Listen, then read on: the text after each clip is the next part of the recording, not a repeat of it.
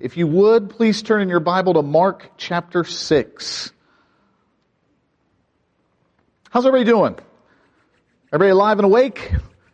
Ready to go? Okay. I have really enjoyed learning more uh, about the Gospel of Mark and the ministry of Jesus. There's a lot of stuff uh, in in the gospel narratives where you've heard it before and you are familiar with the story and you've got a lot of Sunday school behind you, so you kind of know some things. But it's really, really been great to dive in deeper and get a a deeper understanding of what's going on in here. So this story in particular is going to classify as one of those that everybody in here has heard um, and we want to just ask God to give us fresh bread this morning. We're going to start with verse 30. We're going to read through verse 44. And then we're going to pray and we will dive in. Verse 30. The apostles returned to Jesus and told him all that they had done and taught. And he said to them, Come away by yourselves to a desolate place and rest a while. For many were coming and going, and they had no leisure even to eat. And they went away in the boat to a desolate place by themselves. Now many saw them going and recognized them, and they ran there on foot from all the towns and got there ahead of them. When he went ashore, he saw a great crowd, and he had compassion on them, because they were like sheep without a shepherd. And he began to teach them many things. And when it grew late, his disciples came to him and said, This is a desolate place, and the hour is now late. Send them away to, the, to go into the surrounding countryside and villages and buy themselves something to eat. But he answered them, You give them something to eat. And they said to him, Shall we go and buy 200 denarii worth of bread and give it to them to eat? And he said to them, How many loaves do you have? Go and see. And when they had found out, they said, Five and two fish.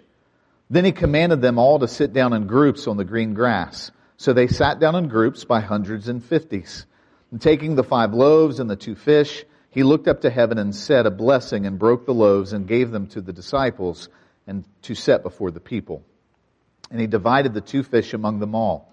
And they all ate and were satisfied.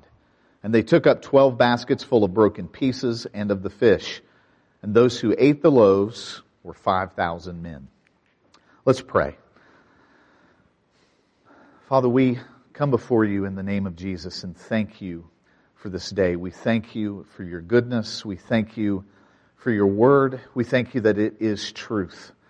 Lord, I pray this morning that you would give us ears to hear what the Spirit is saying and that our hearts would be receptive Lord, I pray that you would help me to speak and communicate clearly. God, give me the insight this morning I need from your Spirit. Lord, we thank you for it in Jesus' name. Amen. How many of you have heard this story before? Raise your hand. You've heard this story before.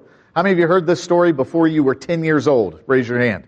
How many of you heard that story uh, decades and decades? Okay, you don't have to keep raising your hand. We've heard this before. But in order to make sure we're all on the same page, we need to just recalibrate because there's been two Sundays since we last spoke uh, out of the book of Mark. So let's go back and remember that the last time we were in Mark, John the Baptist had his head cut off. How many of you remember that? And that came on the heels of Jesus having sent his disciples out. So Jesus had returned to Nazareth. He encountered radical unbelief. He could do no mighty works there. He was totally rejected in his own hometown. The narrative specifically says he brought the disciples along, and there was a clear indication Jesus is intentionally training his disciples, preparing them, letting them know that it's not all going to be peaches and cream in their ministry. There's going to be difficulty, there's going to be rejection. And so they move into uh, the next little phase where Jesus gives them authority over demons and over diseases. And then he sends them out and he tells them with specific instructions not to take anything and you remember all of that. So he gives them that authority and they have went out and they are healing the sick, casting out devils with the authority that Jesus gave. So just picture, if you will, what's happened in this little Galilean area. Uh, and what's happened is Jesus was a really big bomb that had went off and everybody was talking about him and now he equips his disciples like little hand grenades and just tosses them out even further into the villages and now there's explosions of the power of God all over the place so the whole area is just buzzing with what's going on. Because if you're at the marketplace and you see a guy who was crippled, who's now healed, and you ask what happened, they're going to tell the story. The, the word of what was going on spreads. If crazy Jimmy over here that was demon possessed and frothing at the mouth is now, excuse me, sane and in his right mind, you're going to have some questions. How did Jimmy get this way? Well, this one guy that came under the authority of Jesus, who we've all been hearing about, he came and cast the demon out. And this was going on all over the place. The text doesn't give us exactly how long it was going on, but we know it was going on for a little while, and then they all came back. When they come back is verse 30. The apostles returned to Jesus and told him all they had done and taught. And he said to them, Come away by yourselves to a desolate place and rest a while. So what Jesus is doing uh, in this narrative and the story that we've read is he says, all right guys, you have worked really hard.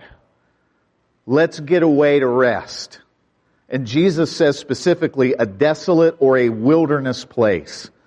Now all throughout Mark, he mentions wilderness a lot there is a lot of talk about getting away, uh, a lot of talk about being in the wilderness. There's a lot of wilderness discussion in the book of Mark. And here, Jesus wants to get the disciples off by themselves and let them rest. And specifically, verse 32, uh, it says, well, verse 31, it says, there were people coming and going and they had no leisure even to eat. So it's pretty simple to see what had happened. They're all famous. Everybody knows who they are. All these miracles have been happening and you've heard about it and now you see them. You're like, hey, that's those guys. I've got a bunion. I need it healed. I mean, there's, uh, who knows exactly, but there was a lot of things like that going on. People were flocking to the miracles. Nothing like this had ever happened before. Truthfully, nothing like this has ever happened since because it's Jesus, the Messiah, in the flesh among his people. With his disciples, they're doing incredible things and they're flocking to him and they can't even eat. I just, I made a little note here that says, if you're in ministry of any kind, there comes a place where you need rest and you don't always get it. Because that's what happens here. Jesus says, let's get away to rest, and they get in the boat, and what happens? All they're doing is Jesus, if you see the, the map of, of the, the, the Sea of Galilee, they're just trying to get uh, in the boat, move up the road a little bit to this nice little area that's desolate and remote. But look at, look at what happens in verse 32. They went away in the boat to a desolate place by themselves. Now many saw them they saw them going, they recognized them, and they ran there on foot from all the towns to get there ahead of them. So they can tell what's going on. Just like locally, if, if you see where somebody's going off on a path or on a property that you're familiar with, like, I know where they're going. They're going over here around the ridge or whatever, and they all get there before them. So when Jesus gets off the boat with his disciples, with the intention to rest, there's a giant crowd waiting. He went ashore, saw, verse 34, saw a great crowd, and listen to the words that it uses, that, that Mark gives us. Rather than being irritated, let me just pause. You just gave me a really nice pastor appreciation gift. So let me just say that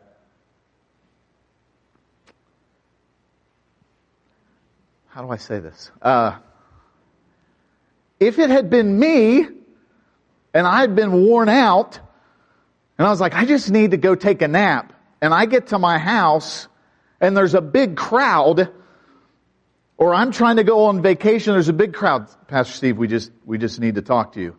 I would probably talk to you, but I'm not sure that the text being written about me would say, and Steve being filled with compassion. It would probably say something like, Steve, in his pridefulness and arrogance, was greatly annoyed. That's probably what it would say about me, or maybe about any one of us. You're tired and you're worn out, and you just want to rest, and there's a big crowd of people. And Jesus shows us who he is because he does not react that way. It doesn't tell us what the disciples are doing, but I have a feeling that Peter is rolling his eyes somewhere in the back. I just wanted something to eat. Can I just get five minutes? I just, I, it doesn't say that. I just am imagining that's kind of the feeling that's going on. But Jesus has compassion on these people. So look at, look at exactly what it says though. Verse 34, when he went ashore, he saw a great crowd. He had compassion on them because they were like sheep without a shepherd. And he began to teach them many things. Daryl, would you put up Ezekiel 34, 5 and 6? Um, the, man, this big screen is really great, isn't it? Uh, as my eyesight gets worse and worse. It's very helpful. So, okay, that's Romans. It's Ezekiel. Let me just jump there real quick. Ezekiel, what did I say? 34. I want to I want to read you something that is prophesied about the Messiah. In Ezekiel 34, 5, it says, this is Ezekiel prophesying about the children of Israel who have been robbed by bad shepherds. Um, it's really a very scary passage of scripture if you're a pastor. Uh, and so this is what God is saying through the prophet Ezekiel. He says, So they were scattered because there was no shepherd, and they became food for all the wild beasts. My sheep were, my sheep were scattered. They wandered over all the mountains and on every high hill. My sheep were scattered over all the face of the earth with none to search or seek for them. And then if you skip down in Ezekiel uh, to verse 20, it says, Therefore, thus says the Lord God to them, Behold, I, I myself will judge between the fat sheep and the lean sheep because you push with side and shoulder and thrust at all the weak with your horns till you have scattered them abroad. I will rescue my flock. They shall no longer be a prey. And I will judge between sheep and sheep. And I will set up over them one shepherd, my servant David, and he shall feed them. He shall feed them and be their shepherd, and I, the Lord, will be their God, and my servant David shall be prince among them. I am the Lord, I have spoken. Now Ezekiel was prophesying this after David is long dead.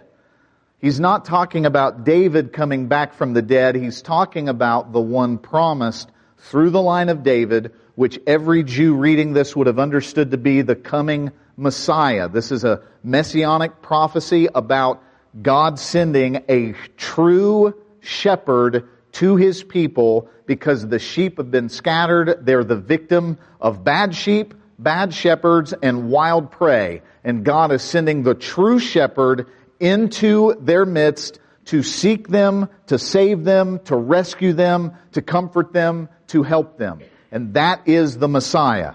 We already know who that is. It's Jesus. But look at verse 26. I will make with them a covenant of peace and banish wild beasts from the land so that they may dwell securely in the wilderness and sleep in the woods.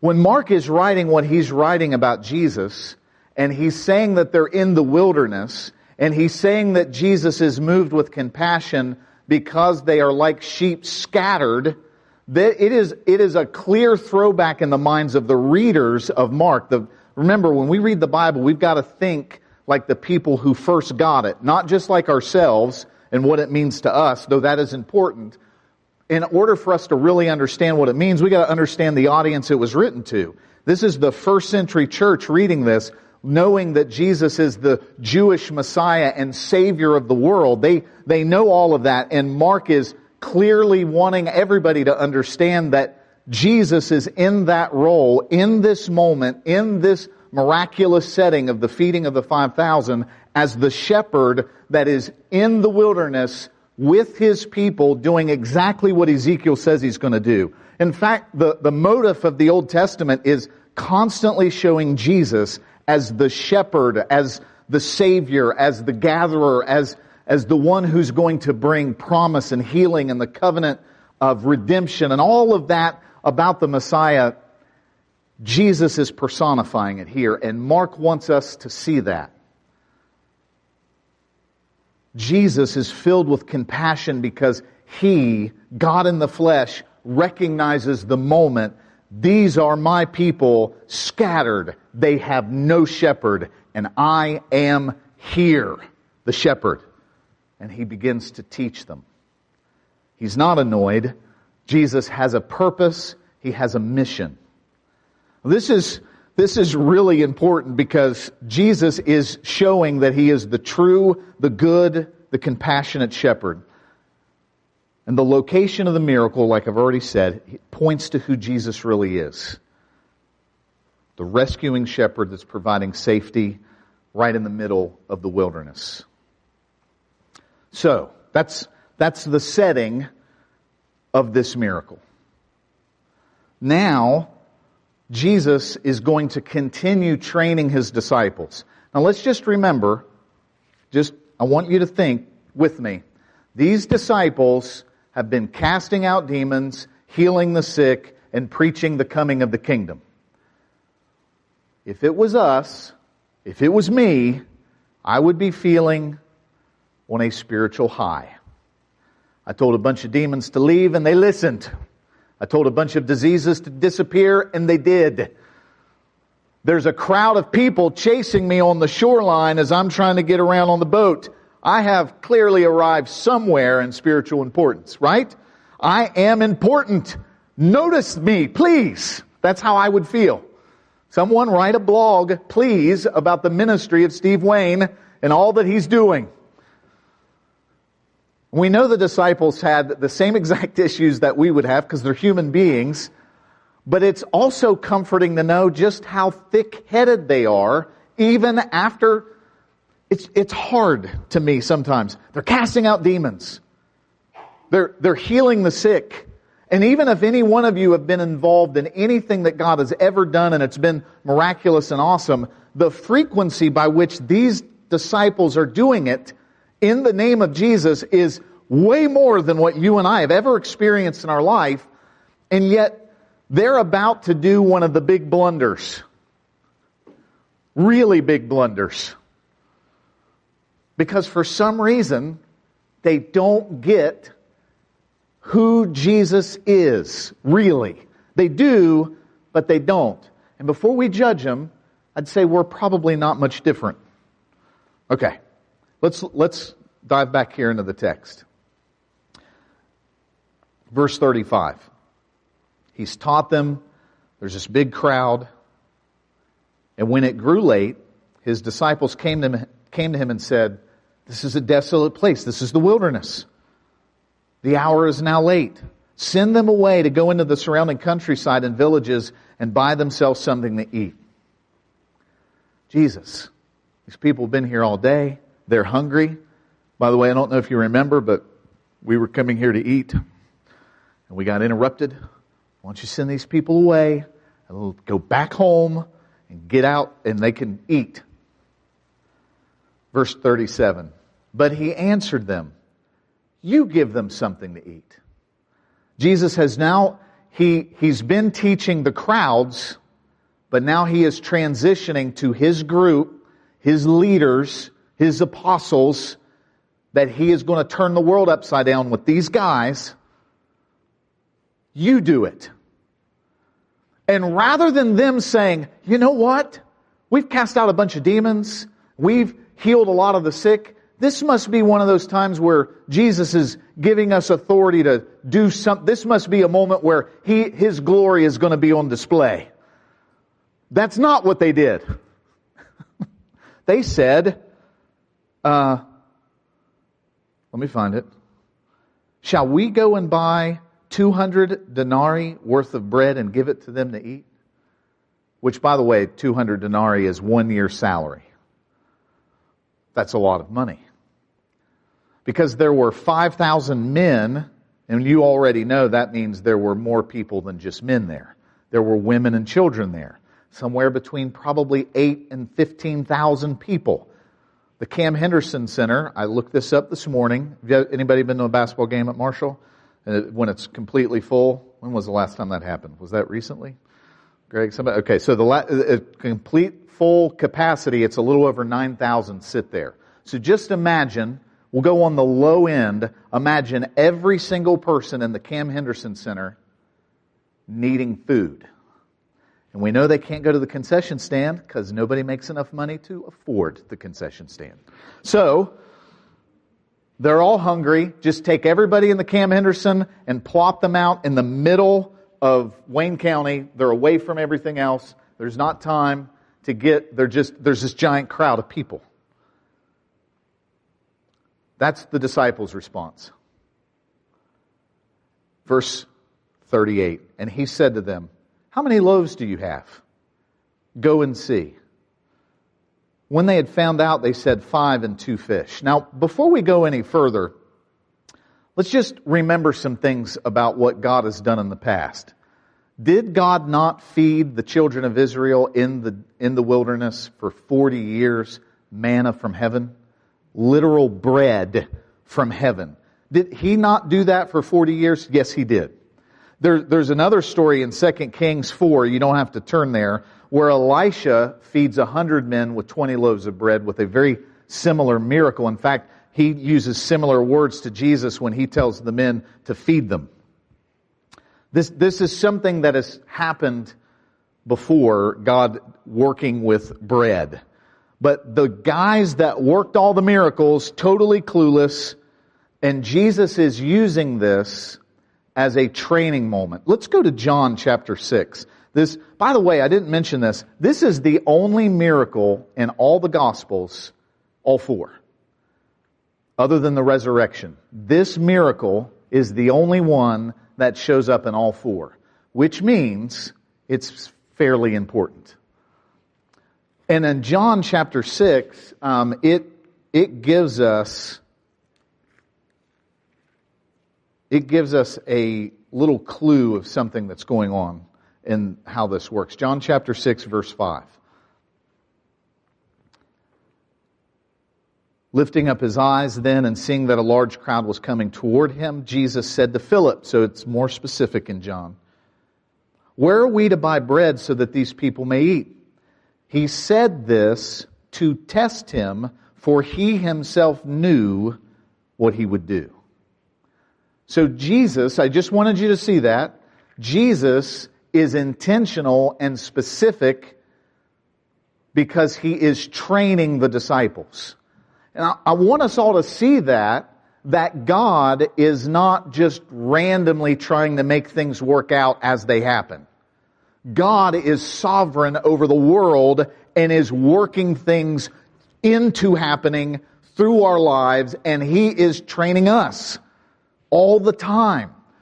and here, they don't know it, but Jesus is rhetorically saying, so what are we going to do? Huh?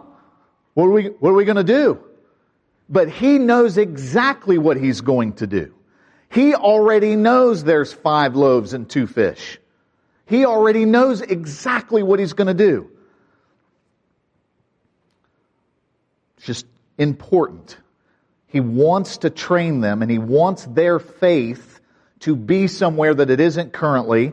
And it, it's teaching us in this moment that God will lead us through places of failure on purpose because these guys are going to fail. They, they, they fail spectacularly to understand exactly what Jesus is doing, and yet he leads them through that anyway. This just tells us that God is not God is not going to prevent all of our failures. That may be a lesson we all have to learn sometimes painfully, that God doesn't prevent all failures and keep everything as neat and tidy as we would like. But every one of our failures, if we will go before the King of Kings and say, Help me, there is a lesson that He's teaching us and learning us and helping us with and growing us. And this is one of those moments. Because they're about to see a really radical miracle. Okay. You give them something to eat. And they said, Where are we going to get it? Blah, blah, blah. Verse 39 He said to them, How many loaves do you have? Go and see. When they found out, they said, Five and two fish. Then he commanded them all, so it's the whole crowd, to sit down in groups on the green grass. So they sat down in groups by hundreds and by fifties. Now that, that has a significance uh, in the fact that uh, that is the way Moses split up the companies uh, in Israel. That's uh, the way that there's several different uh, Jewish thoughts about uh, organizing in the, the very end times, and it's in groups of 50s and hundreds, but I'm not going to go into all of that. Um, what what we really want to see is is that once they sit down, he gets the loaves, and what does he do? Verse 41 taking the five loaves and the two fish, he looks up to heaven, says a blessing, breaks the loaves, gives it to the disciples to give out before the people. So Jesus prays the same traditional blessing that every Jewish person prays before they eat. How many of you have watched The Chosen? Have you you've heard them pray a prayer? before they eat. You know what the prayer is? Blessed are you, Lord our God, ruler of the universe, who brings forth bread from the earth.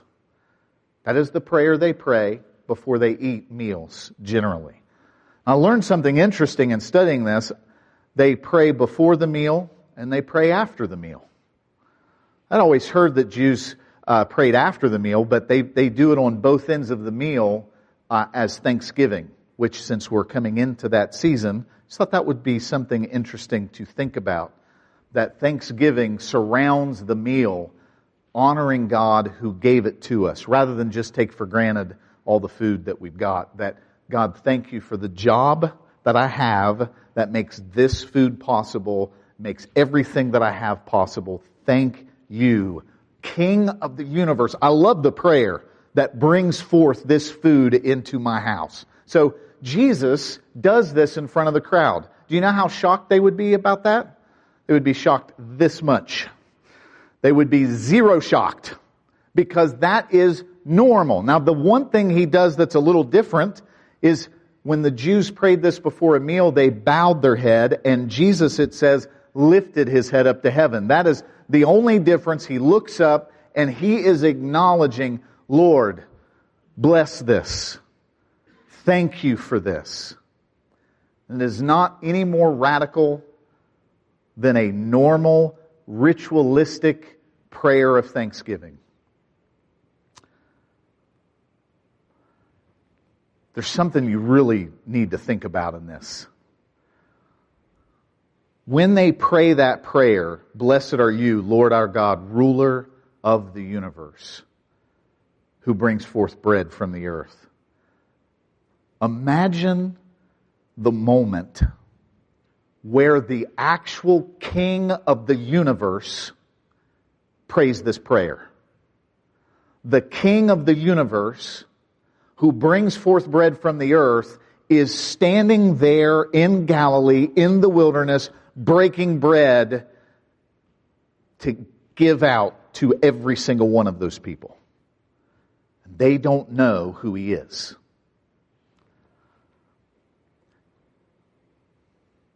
But that's what happens. Now, when you read, there's a little bit of a letdown. If an American had been in charge of writing this portion of Scripture, there would have been more detail. Because what do we want to know? I, I think everybody wants to know what in the world did this look like? They had five loaves and two fish, which was a peasant's meal, by the way. This is the blue collar meal. This is peanut butter and jelly in your lunch pail. That's what this is. What did it look like when he sets it before them? Let's, let's read exactly what it says. Verse 41, he takes, he does the blessing. Uh, he divides the two fish among them all, and they all ate and were satisfied. There are absolutely no details. I, I want to know if I took 12 of you and I split up a five loaves of bread and two fish and I gave each of you a portion to start distributing to the crowd, what does it look like? Do, does, does it look like I grab a piece of the bread and I hand it to you and when I look back the piece of bread is still there? Has anybody ever thought this through? Like, what, what does this look like? He doesn't tell us. It had to look something like that, though. See, I, I, that's what we all want. We want these minute details.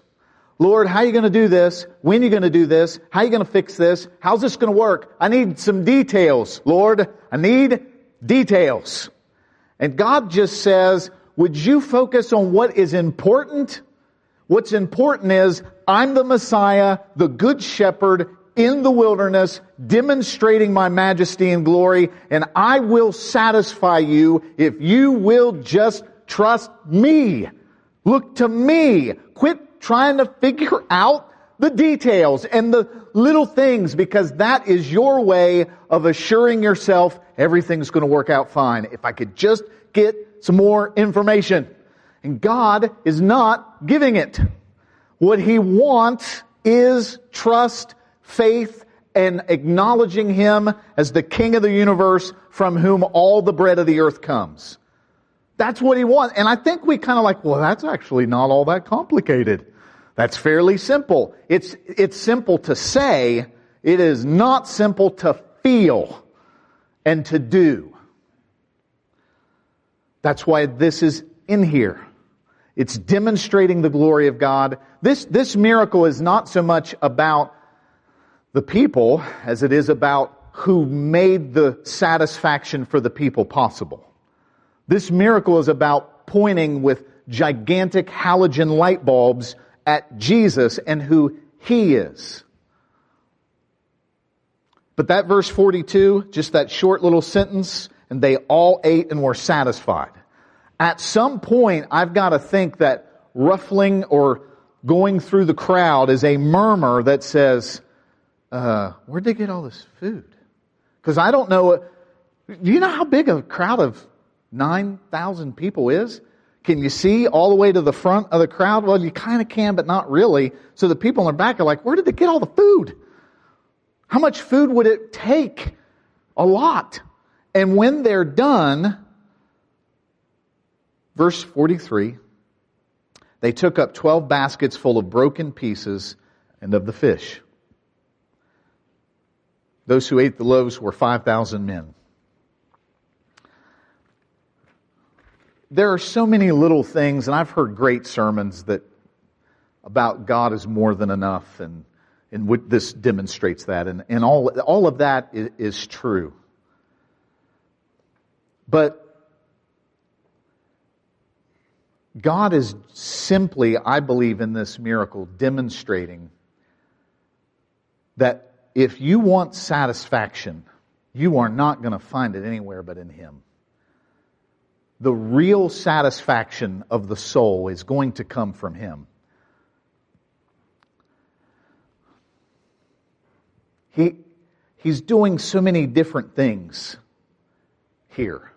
Seeing, seeing Jesus having compassion on the crowd and teaching them about the kingdom of God and then turn to his disciples and train them in the same moment with different things. It tells me that Jesus can do multiple things at once. Frequently, people will tell me after a sermon, Remember when you said this? And I do not remember when I said that. Uh, I didn't mean to say that. In fact, I thought, oh no, that's probably stupid. Uh, not that you ever second guess after you're done preaching. Um, but you do. Uh, and, and it's weird. I, I, you get to a point where you're just like, okay, this clearly has nothing to do with me. I have my part to play, which is to open my mouth and to study and to be ready and the, but the Holy Spirit, if He doesn't communicate through the scripture into your heart, it doesn't matter how smart I am or how clever I am or how many illustrations I use that make sense. All of that is really irrelevant unless God is involved in the sermon. It's just really the truth. And so Jesus is demonstrating that concept here when he's able to have compassion and recognize that these people in the wilderness need a shepherd. And in the meantime, he's got under shepherds in training that need the training on how to be shepherds. And they're going to totally mess it up and totally miss it. And he's going to use that to train them. And if you're like, where does Steve get that they've totally messed it up? Just skip all the way down to a verse we didn't read. Go to verse 52 in Mark verse 51, uh, actually. This will be next week. And he got into the boat with them after walking on water, and the wind ceased. And they were utterly astounded, for they did not understand about the loaves, but their hearts were hardened. The end of the walking on water portion ends with a reference back to this. It's just, when you read it, it's almost like, wait, what did that have to how did, why? Because they totally missed it because their hearts were hardened. They had just cast out all those demons. They had just healed all that, those sick people. That didn't mean that they automatically understood everything. There's a lot for us to learn in this. We never arrive. We never get to a place where, like, oh, I've got it figured out. We never ever should ever feel like, I'm a pretty mature Christian. In fact, the, the longer I serve God, the more juvenile and ridiculous I feel about myself. The more I wonder, how do they even let me be a pastor? Uh, I mean, seriously, you just start thinking, oh man, have I just been standing out in the rain the whole time like an idiot? Yes, yes, Steve, as a matter of fact, you have. And I had compassion on you and mercy on you, and that is comforting to me to know that God is not waiting on our perfection in order to use or train or do anything with us. God is using knuckleheads all the time. And this is another example of that. And part of what I want to say out of this miracle, kind of a surprise application is, don't wait around to get it all figured out before you go out and do anything for the Lord. Don't wait, well, when I'm older, when I'm doing less of these sins, when I'm, when I'm better at this, when I have a greater understanding, because you'll wait until you're dead. Because you're never going to get where you've got this mystical place in the back of your mind you're supposed to get. You're never going to get there. You and I, to be faithful followers of Jesus, should go out and do works of ministry everywhere, at work, at home, with our families, with our coworkers, with our neighbors. We should be talking about Jesus, looking for opportunities to minister, to love, to show compassion, looking for ways not to start fights, but to end them, looking for ways to heal, not create divisions. We, we should be looking for hope, not how we can spread cynicism and despair. Right? This is what we as Christians should be doing. Don't wait to have perfect understanding. God had a point in this miracle. Jesus is the Messiah. He is full of compassion. He satisfies the soul in the wilderness. He teaches in multiple ways out of the same lesson. 4D chess. You hear that a lot, right? Jesus, Jesus can make, make a little kid get something that a, a saint that's been, a, been around for 70 years and get something out of the same lesson. God can do all of that. And Jesus is the fountainhead of the kingdom of God. He is the kingdom present. And this miracle shows that the kingdom of God may start with something like five loaves and two fish, God multiplies that everywhere, like that little mustard seed that grows up into a big mustard bush plant. We, we are inheritors of this message of the kingdom. So, this week, find a way to minister to somebody. Find a way to help somebody. Find a way to do it in a way that glorifies God and not you. I want people to know that I did this thing. That's not the way. The, the way that we do it is, Lord, this is unto you. My job, my work, everything, and this ministry, this moment of compassion, this prayer I'm going to pray, whatever, I'm going to make a phone call today to somebody that's hurting. I'm going to, I'm going to forgive somebody that's offended me. I'm going to do, I'm going to be a Christian this week and I'm going to trust in Jesus as I do because He's the miracle worker that can make anything out of something small. We aren't in charge of figuring out all the details of how He's going to do that. Well, maybe if I say this, that will lead to this. When you start thinking that way, just throw it out the window. What is the right thing to do? Do that thing. Don't try to figure all the details out. It is hard to say what God would do if we started offering up our little peasant meals in our life to Him and say, Lord, this is what I got. I want you to multiply it. Do something with this. It's in your name I pray and now go after it. Action. God wants action from His people. He wants movement. He doesn't want you to wait around for things to be perfect because it's never getting there. Praise the Lord. Amen. Let's all stand up.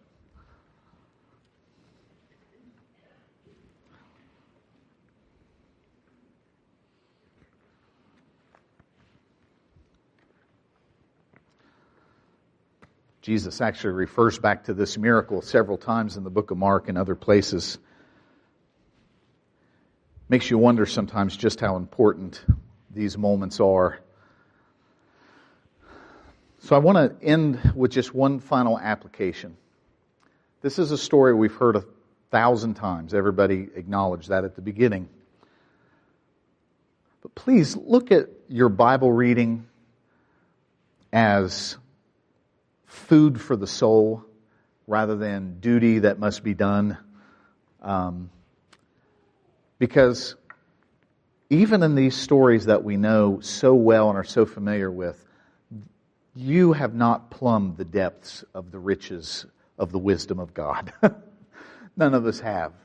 So I just want to encourage you, even though you're like, wow, I've, I've heard this a hundred times about the, the feeding of the 5,000, it wouldn't hurt you to read it tomorrow after hearing a sermon on it today. And who knows what fresh bread God's got for you in that scripture reading. So I just want to encourage you to read your Bibles. Make it a part of, of your daily routine and life. Um, and let God do His work by His Spirit. Let's pray. Father, we come before you in the name of Jesus, and we thank you so much for this day. We thank you Lord, for your goodness, and we thank you for your word. There's a lot I left out and could have said, and Lord, I pray that you would take what was said this morning and help us, grow us, teach us, encourage us. Lord, let us be people of compassion. Let us be fully submitted to the shepherd, follow in your footsteps looking unto your face so that the things of this world will grow strangely dim. Lord, we ask for opportunities this week that we would shine like lights in a dark place. I pray that every one of us would do that. Lord, I thank you for your hope and your joy. Thank you for your work in this city and in this town and in this church and in the people that are listening and listening online. God, we are looking to you and asking you to pour out your spirit on all flesh. And we thank you for it, God. It's in Jesus' name we pray. Amen. You are officially dismissed.